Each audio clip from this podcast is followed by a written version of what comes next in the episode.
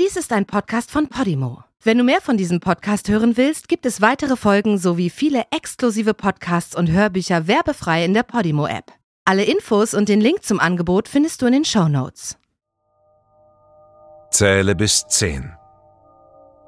Im Sommer 1964 wurde in das Waffenarsenal auf dem Militärgelände Trandum in der Nähe der norwegischen Hauptstadt Oslo eingebrochen. Bei den Tätern handelte es sich um Einbrecher, die genau wussten, was sie wollten. Gestohlen wurden nämlich nur Handgranaten. Und davon eine große Menge. Natürlich wurde der Diebstahl der Polizei gemeldet, aber die Ermittlungen endeten schnell in einer Sackgasse. Die einzige Spur, die der Täter hinterlassen hatte, verlief im Sand.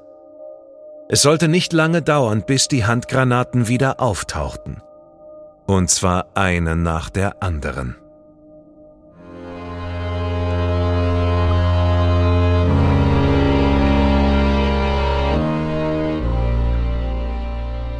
Du hörst Morden im Norden eine Podcast-Serie über einige der aufsehenerregendsten Mordfälle Skandinaviens. Was du hier gleich hören wirst, beruht auf einer wahren Begebenheit. Recherchiert und nacherzählt von Janne Orgor. Diese Nacherzählung basiert auf der Berichterstattung diverser Medien zum Sachverhalt dieser Tat. Einige Details wurden ausgelassen und von der Beurteilung des Verbrechens und des Täters sehen wir ab weil ein Urteil bereits durch die Justiz gesprochen wurde. Bedenke bitte, dass einige der hierin geschilderten Details starke emotionale Reaktionen hervorrufen können. Besonders deshalb, weil es sich um das Leben und den Tod von echten Menschen handelt.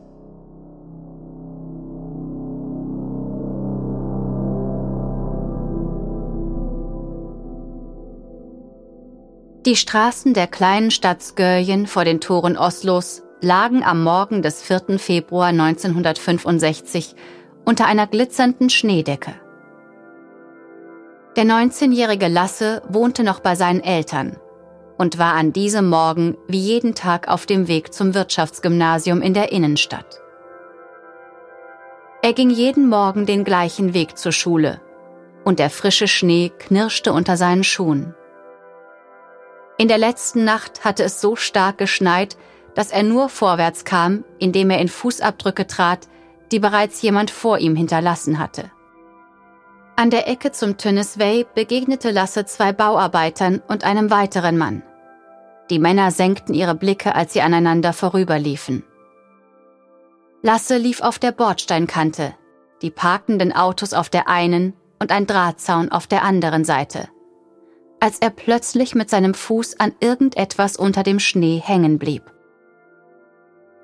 Sein Fuß hatte sich in einem Kabel oder einem Draht verfangen, der zwischen dem Zaun und einer Stoßstange gespannt war.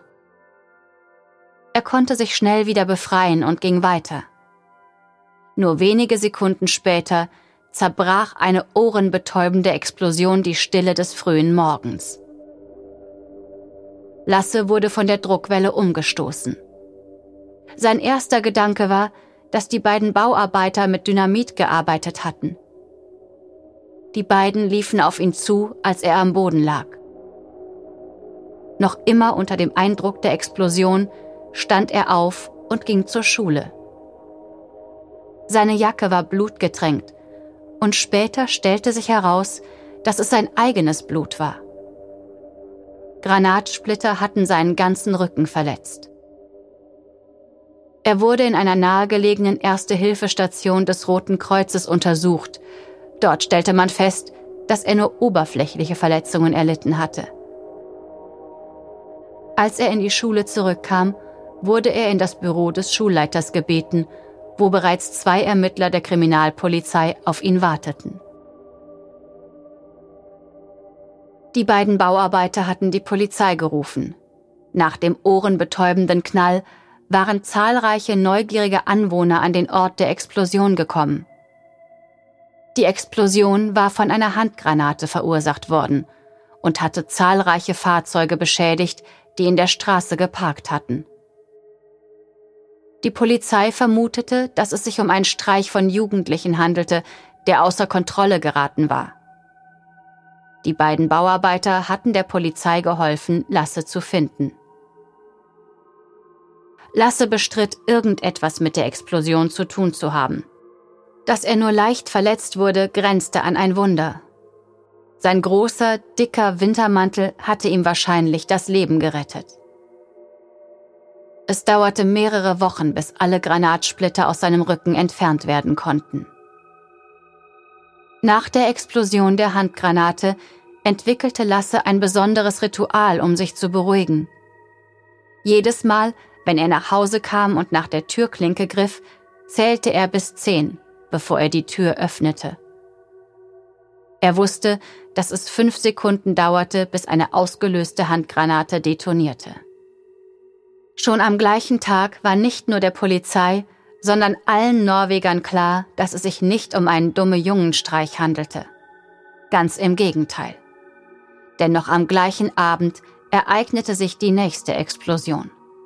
Der 25-jährige Verkäufer Ott war auf dem Heimweg von der Arbeit, als er eine Straßenecke im schönen Osloer Wohn- und Parkviertel Iladalen erreichte. Plötzlich stolperte er über etwas und stürzte zu Boden. Das war sein Glück, denn nur wenige Augenblicke später detonierte neben ihm eine Handgranate. Er wurde von mehreren Granatsplittern in den Hinterkopf getroffen, aber auch er überlebte die Explosion. Andere Granatsplitter hatten in das Auto, das neben ihm getroffen wurde, elf große Löcher gerissen. Die Ereignisse der beiden Explosionen fanden sich über mehrere Wochen hinweg auf der Titelseite der größten norwegischen Tageszeitung VG, Verdensgang. Die Überschrift lautete Der Granatenmann. Die Kriminalpolizei hatte bereits eine Sonderkommission unter der Leitung von Hauptkommissar Lars Labelund und seinem Stellvertreter Reidar Björn Larsen eingerichtet. Sie leiteten die größte polizeiliche Ermittlung Norwegens seit dem Zweiten Weltkrieg. Zu der damaligen Zeit trugen die Streifenbeamten in Norwegen noch keine Uniform und die Kriminalitätsrate war sehr niedrig. Norwegen war ein friedliches Land und den Einwohnern ging es von Jahr zu Jahr besser. Die beiden Explosionen erschienen vollkommen absurd. Die Opfer waren rein zufällig und es gab keine Lösegeldforderung, damit die Angriffe aufhörten. Es hatte auch nicht den Anschein, als hätten die Täter ein politisches Motiv, beziehungsweise als hätten sie überhaupt irgendein Motiv. Es musste sich um das Werk eines Verrückten handeln. Die Bevölkerung wurde dazu aufgerufen, wachsam zu sein und auf Kabel und Stolperdrähte auf Straßen und Wegen zu achten. Etwa drei Wochen später, am 25. Februar, entdeckte eine ältere Frau im Svalbardsvej im Winderen Quartier eine lose Leitung vor ihrem Gartentor. Gerade noch rechtzeitig, bevor sie das Tor öffnete. Sie rief die Polizei, die sofort ausrückte und feststellte, dass auch hier eine Handgranate an dem Draht befestigt war, die explodiert wäre, wenn die Frau das Tor geöffnet hätte. Endlich hatte die Polizei einen Anhaltspunkt. Es handelte sich um eine amerikanische Handgranate der Marke M22. Sie stammte wahrscheinlich aus dem Einbruch im Waffenlager in Trandym im vorherigen Sommer. Damals waren 25 Handgranaten gestohlen worden. Das bedeutete, dass jetzt noch 22 übrig waren. Die zuvor so heitere und unbesorgte Stimmung in Oslo wurde durch Angst und Panik abgelöst. Wann würde der Täter das nächste Mal zuschlagen? Hauptkommissar Lars Labelund sagte die Osterferien für die Einsatzkräfte der Polizei ab und schickte alle verfügbaren Kräfte auf die Straße. Bald gab es keine Kreuzung mehr, an der kein uniformierter Beamter stand, der die Augen offen hielt. Da der sogenannte Granatenmann offensichtlich das Ziel hatte, wahllos Menschen zu töten und die Hauptstadt in Angst und Schrecken zu versetzen, fahndete man nach ihm wie nach einem Terroristen. Am 5. März schlug der Granatenmann wieder zu. Dieses Mal im Stadtteil Nurdeaker in Oslo. Die beiden 15-jährigen Jungen Tore und Jan waren nach dem Abendessen noch mit dem Hund unterwegs, als sich dieser losriss und davonlief. Die beiden Jungen liefen hinter dem Hund her und verfolgten ihn über eine schneebedeckte Straße bis in einen Weg. Dort kam ihnen ein Spaziergänger entgegen, ein großer Mann mit Jacke und Hut. Kurz darauf liefen die Jungen in einen Draht, der über den Weg gespannt war. Dem hohen Tempo der Jungen war es zu verdanken, dass die beiden nur oberflächliche Verletzungen durch die Granatsplitter davontrugen. Der Draht war in Form zweier Dreiecke über den Weg gespannt worden, so dass es unmöglich war, den Weg zu passieren, ohne die Granate auszulösen. Aus diesem Grund ging die Polizei davon aus, dass es sich bei dem Mann, den die beiden Jungen gesehen hatten, um den Täter handelte. Ein 1,80 Meter großer Mann mit Jacke und Hut. Die Polizei wandte sich an die Presse und forderte den Mann auf, sich als Zeuge zu melden. Nachdem niemand diesem Aufruf nachkam, war die Polizei überzeugt davon, dass es sich bei dem Mann tatsächlich um den Täter handeln musste. Die beiden Jungen bekamen am nächsten Tag schulfrei, um im Polizeipräsidium die Verbrecherkartei durchzusehen. In den Medien wurden sie die Granatenjungen von Grefsen genannt. In den Zeitungen stand, dass der Granatenmann groß war, aber dass die beiden Jungen ihn nur für den Bruchteil einer Sekunde gesehen hatten und ihn auf den Fotos nicht identifizieren konnten. Die Situation wurde indes immer ernster. Die Polizei richtete eine Hotline ein, an die sich Bürger wenden konnten, um Hinweise zu geben. Gleichzeitig teilten die größten norwegischen Tageszeitungen mit, dass sie für Hinweise, die zur Ergreifung des Täters führten, eine Belohnung von 10.000 Kronen zahlen würden. Dank beider Maßnahmen meldeten sich zahlreiche Bürger mit Hinweisen. Einige von ihnen bezogen sich auf Personen, die eine militärische Ausbildung und Erfahrung im Umgang mit Sprengstoffen hatten, wohingegen andere nahezu nutzlos waren und sich lediglich auf Spaziergänger bezogen. Ein Mann meldete sich bei mehreren Zeitungen und dem norwegischen Fernsehsender, um eine Pressekonferenz der Polizei anzukündigen.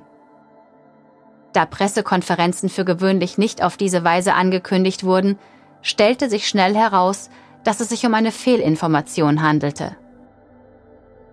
Die Polizei spekulierte, ob vielleicht sogar der Täter selbst bei den Medien angerufen hatte.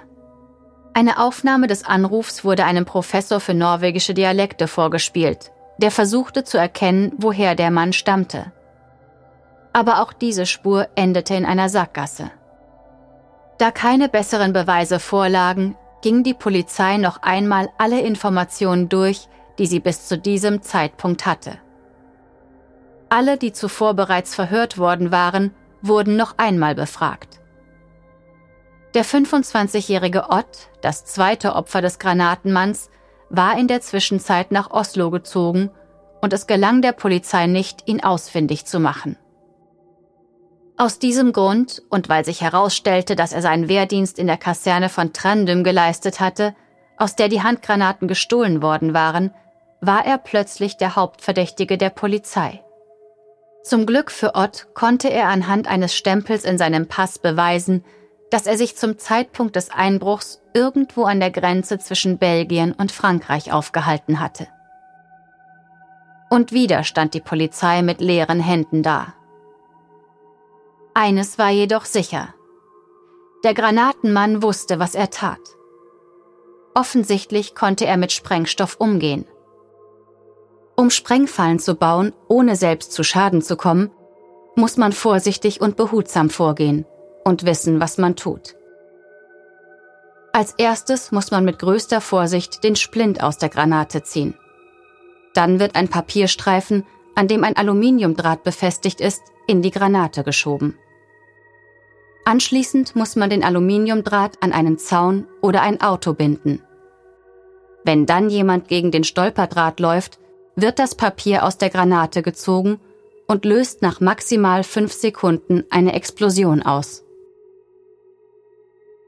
Die Polizei versuchte ein Profil des Täters zu erstellen.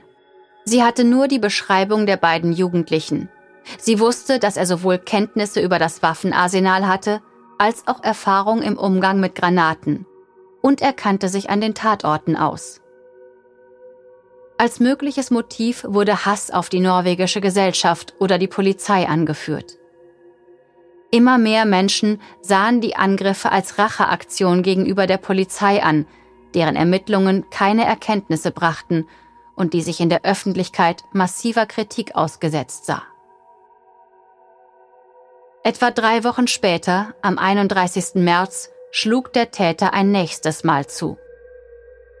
Dieses Mal hatte er sich keine ruhige Seitenstraße in einem Wohnviertel ausgesucht, sondern einen Tatort in der Innenstadt von Oslo, vor dem kuppelförmigen Kino Kolosseum mit Platz für 1200 Besucher.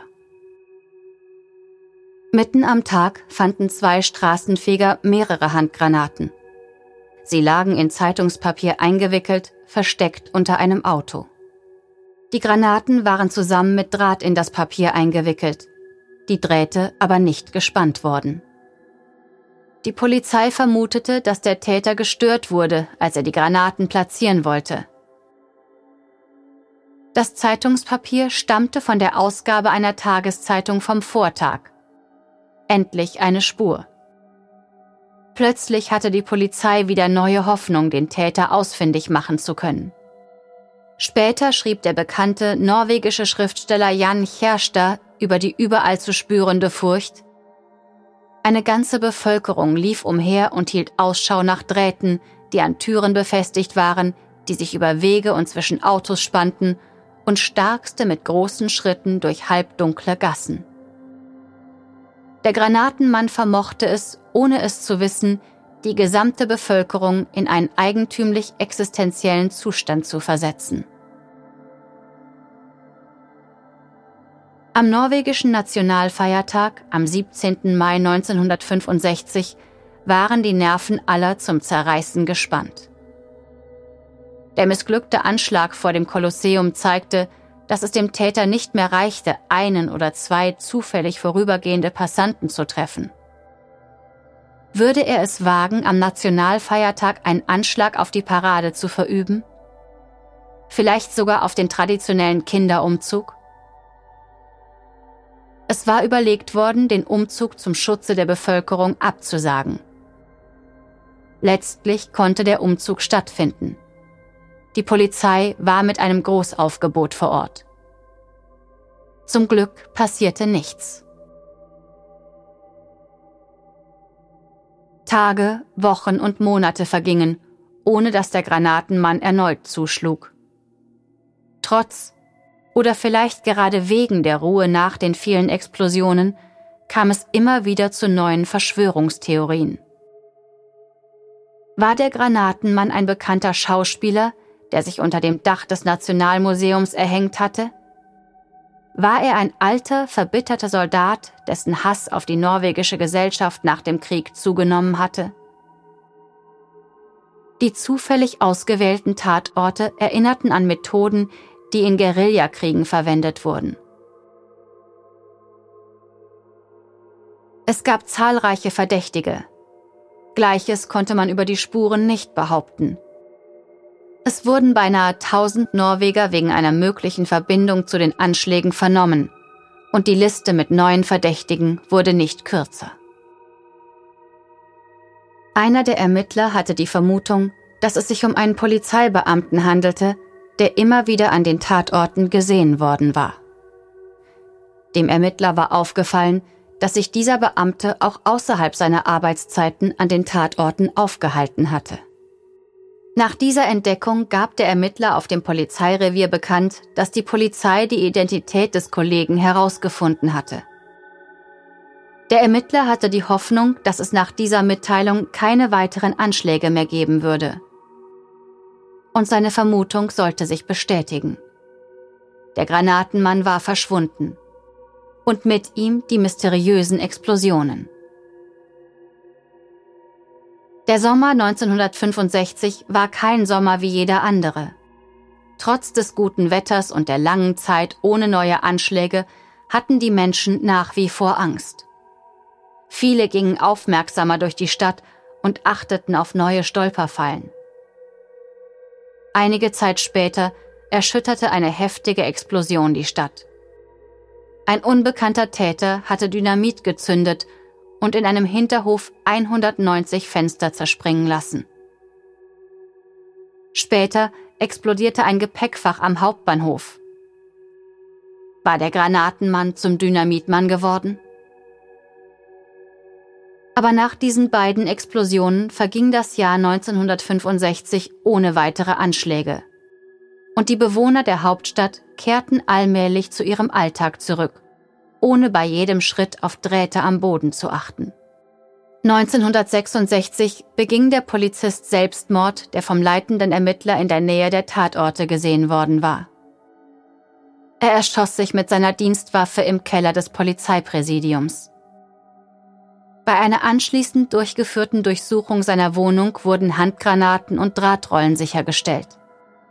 Die Freunde des Mannes stritten es vehement ab, dass er hinter den Anschlägen mit den Handgranaten stand. Sie erklärten, dass er niemals zu etwas so Grausamen in der Lage gewesen wäre. In dem abschließenden Bericht, der später dem Justizminister übergeben wurde, wurde der Polizeibeamte mit keinem Wort erwähnt. Die Anschläge des Granatenmanns konnten offiziell nie aufgeklärt werden. Es ist sehr ungewöhnlich, dass ein Serientäter von allein mit seinen Taten aufhört, ohne erkennbaren Grund. Und so wurde vermutet, dass der Täter die Stadt verlassen hatte oder dass er tot war. Mehrere Jahre nach den Anschlägen wurden die letzten 17 Handgranaten, die aus dem Einbruch in das Waffenlager stammten, von einem Fischer gefunden. Sie lagen in einem See in der Stadt Ülensaker, etwa 40 Kilometer nördlich von Oslo. Das erste Opfer des Granatenmanns, der damals 19-jährige Lasse, hatte die Geschehnisse nie vergessen können. 2008 erzählte er einer norwegischen Zeitung, dass er nach seinem Abschluss am Wirtschaftsgymnasium seinen Wehrdienst geleistet hatte. Er hatte das Attentat mit der Granate gegenüber dem Militär nicht erwähnt, aus Sorge, er könnte abgelehnt werden. Während seines Wehrdienstes lernte er mit Handgranaten umzugehen. Die Angst und das Geräusch der Explosion saßen tief in ihm. Aber für Lasse war es wie eine Befreiung zu lernen, wie man mit einer Granate umgehen muss. Als ich meine erste Handgranate abwarf, hörte ich das zischende Geräusch. Das war das leise Zischen, das mich an diesem Morgen so in Angst versetzt hatte. Als ich nun das Geräusch wieder hörte, war es, als sei ich geheilt. Ich verstand, was das Geräusch verursacht hatte, und jetzt war ich derjenige, der die Kontrolle über die Granate hatte. Die Anschläge des Granatenmanns konnten bis heute nicht aufgeklärt werden.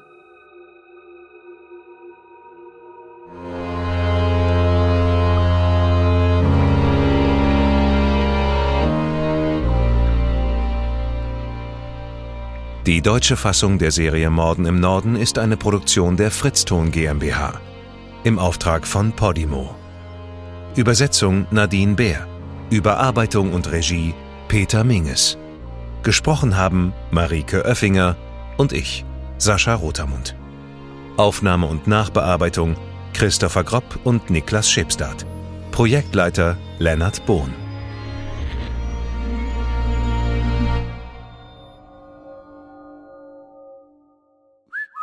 Fritzton. In der Podimo-App hörst du tausende Podcasts und internationale Hörbücher aller Genres. Dabei erhältst du personalisierte Empfehlungen und kannst deine Lieblingsinhalte auch offline hören.